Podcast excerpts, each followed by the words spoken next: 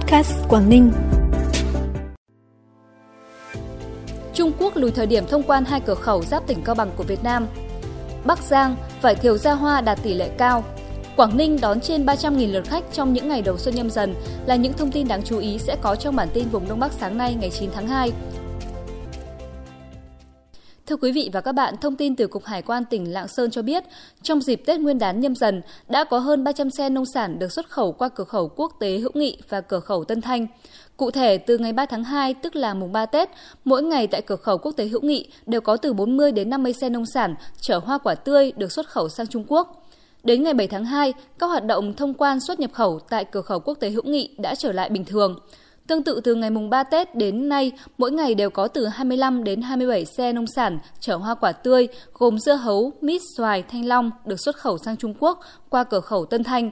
Đến nay, các hoạt động thông quan hàng hóa tại cửa khẩu này đã được thực hiện trở lại sau kỳ nghỉ Tết Nguyên đán Nhâm Dần 2022.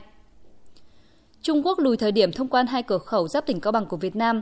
Theo đó, dịch COVID-19 ở thành phố Bách Sắc, khu tự trị dân tộc Choang, Quảng Tây, Trung Quốc đang bước vào thời điểm phức tạp. Thành phố với 3,57 triệu dân này đã liên tiếp phải nâng cấp và siết chặt các biện pháp phòng chống dịch. Do đó, các cửa khẩu biên giới tại đây sẽ phải lùi việc mở cửa trở lại sau kỳ nghỉ Tết. Cụ thể gồm các cửa khẩu Long Bang tiếp giáp với cửa khẩu Trà Lĩnh và Bình Mãng tiếp giáp với cửa khẩu Sóc Giang, đều của tỉnh Cao Bằng.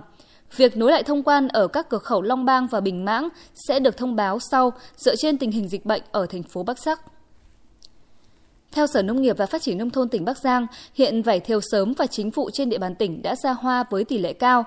Năm 2022, tổng diện tích trồng vải của tỉnh Bắc Giang là 28.000 ha, diện tích vải thiều sớm cả tỉnh đạt 6,5.000 ha.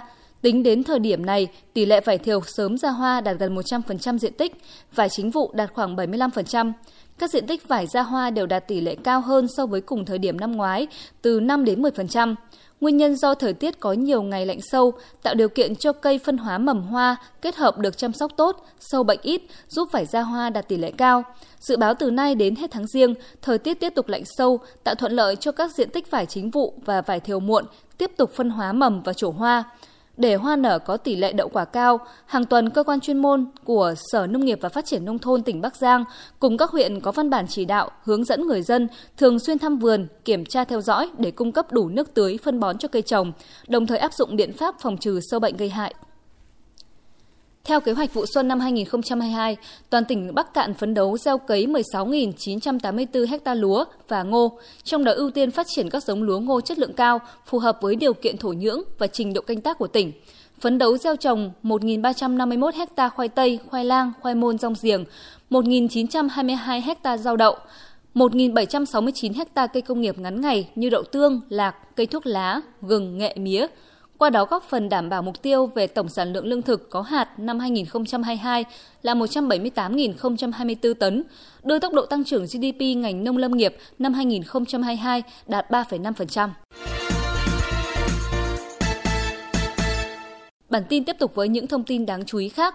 Thông tin từ Sở Văn hóa, Thể thao và Du lịch tỉnh Hà Giang cho biết, trong 9 ngày nghỉ Tết Nguyên đán Nhâm Dần, tỉnh Hà Giang đã đón trên 86.000 lượt du khách với doanh thu từ du lịch ước đạt hơn 159 tỷ đồng. Nhiều đoàn du khách lựa chọn Hà Giang là điểm đến du xuân bởi đây là một điểm đến thân thiện và an toàn trong đại dịch COVID-19. Cùng với đó, cảnh quan văn hóa và con người Hà Giang cũng có sức lôi cuốn kỳ lạ, hấp dẫn du khách.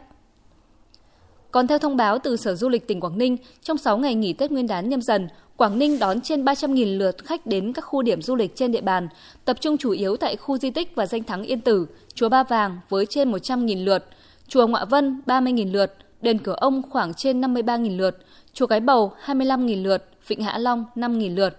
Tổng doanh thu từ du lịch đạt khoảng 400 tỷ đồng. Đây là tín hiệu vui, đánh dấu sự phục hồi của ngành công nghiệp không khói sau thời gian gần như đóng băng do dịch bệnh.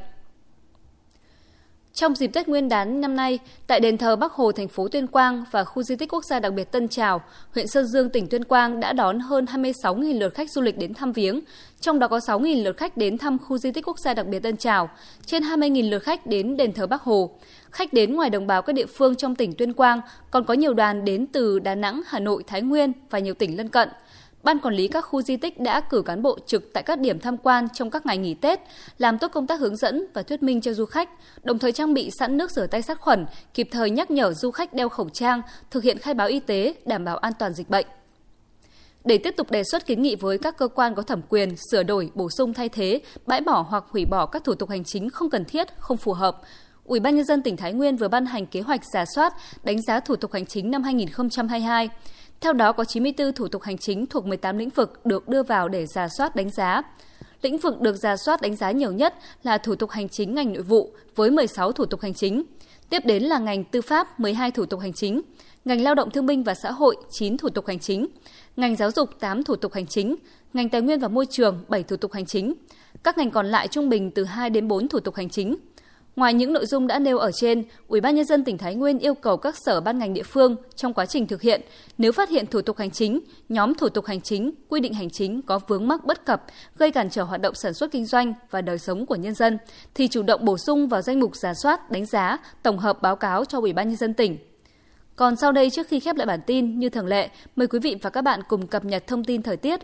Trung tâm Dự báo Khí tượng Thủy văn Quốc gia cho biết, ngày thứ Tư hôm nay, mùng 9 tháng 2, khu vực Đông Bắc Bộ trời nhiều mây, có mưa nhỏ vài nơi, mưa vừa rải rác, mưa giảm dần về chiều, mưa kết hợp với không khí lạnh làm nhiệt độ giảm. Khu vực Hà Nội và khu vực Đồng bằng Bắc Bộ, nhiệt độ dao động khoảng 16 đến 19 độ.